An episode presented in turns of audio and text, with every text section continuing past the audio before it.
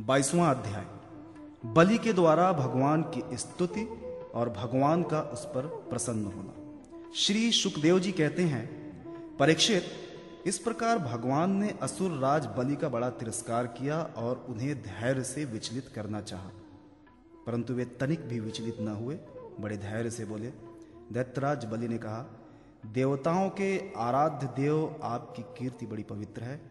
क्या आप मेरी बात को असत्य समझते हैं? ऐसा नहीं है। मैं उसे सत्य कर दिखाता हूँ। आप धोखे में नहीं पड़ेंगे। आप कृपा करके अपना तीसरा पग मेरे सिर पर रख दीजिए।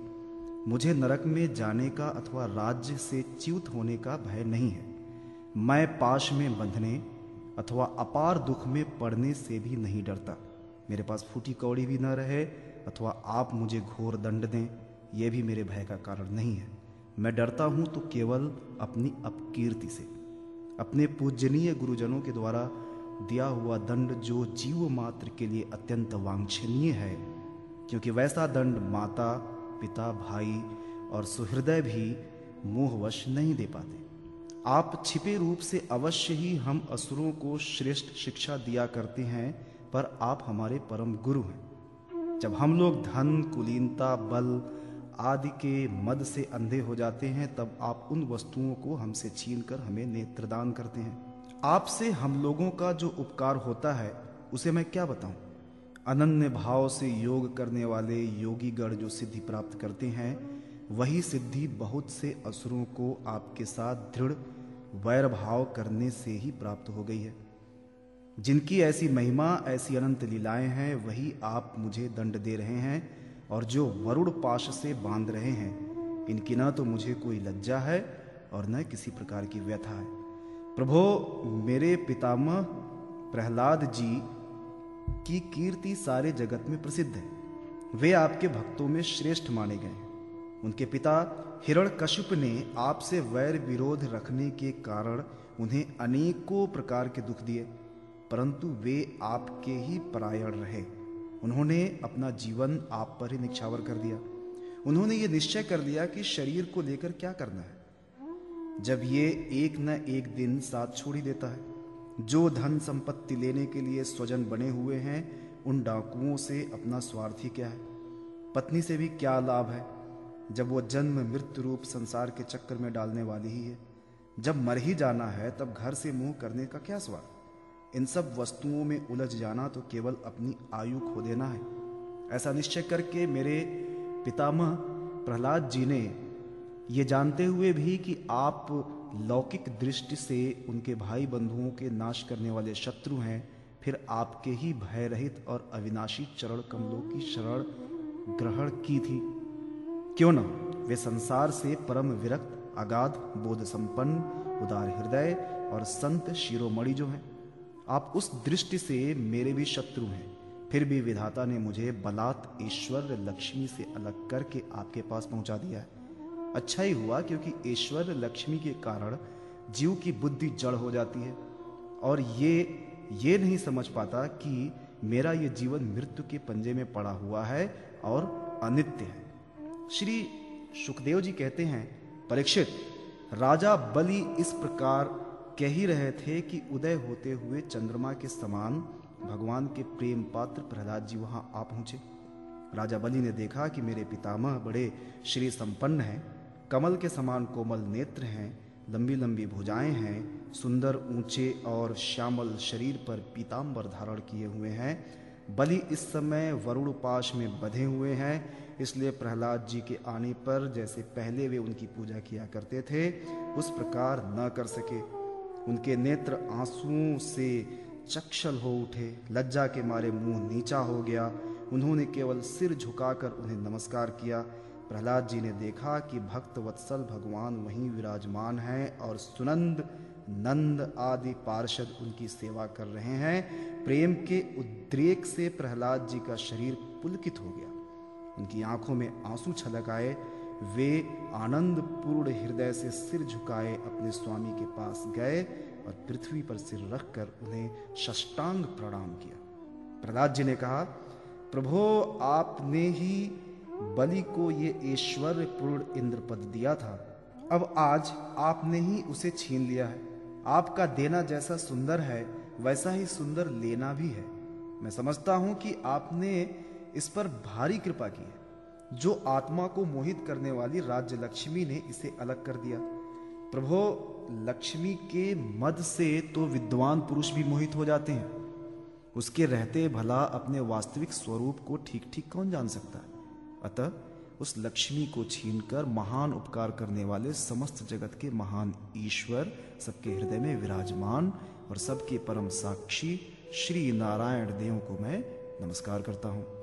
श्री सुखदेव जी कहते हैं, परीक्षित, प्रहलाद जी अंजलि बाँध कर खड़े थे। उनके सामने ही भगवान ब्रह्मा जी ने वामन भगवान से कुछ कहना चाहा।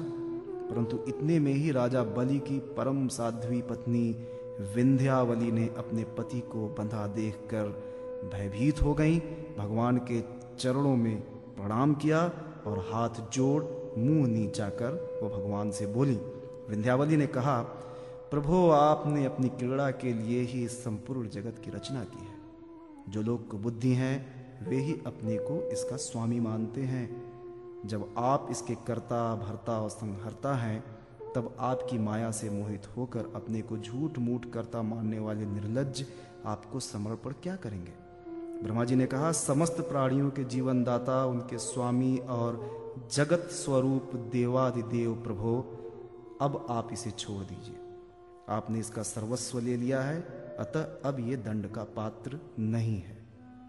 इसने अपनी सारी भूमि और पुण्य कर्मों से उपार्जित स्वर्ग आदि लोक अपना सर्वस्व तथा आत्मा तक आपको समर्पित कर दिया। एवं ऐसा करते समय इसकी बुद्धि स्थिर रही है। ये धैर्य से च्यूत नहीं हुआ है।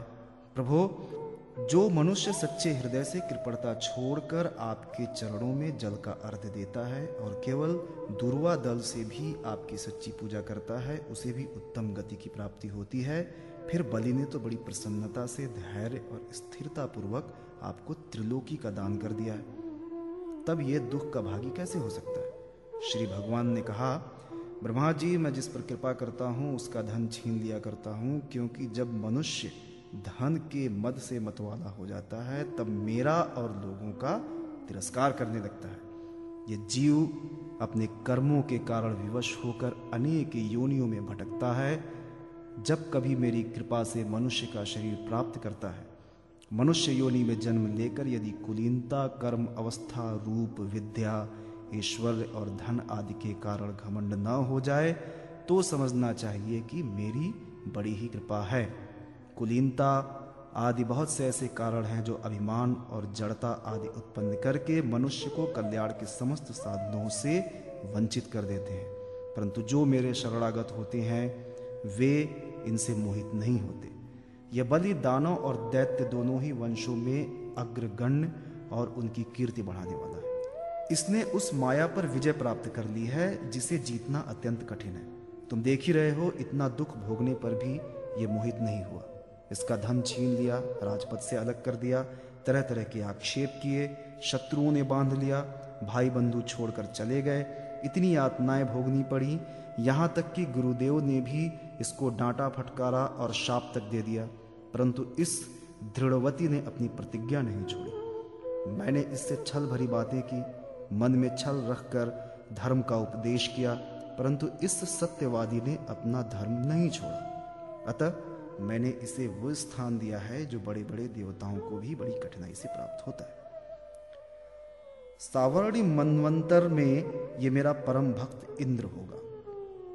तब तक ये विश्वकर्मा के बनाए हुए सुतल लोक में रहे।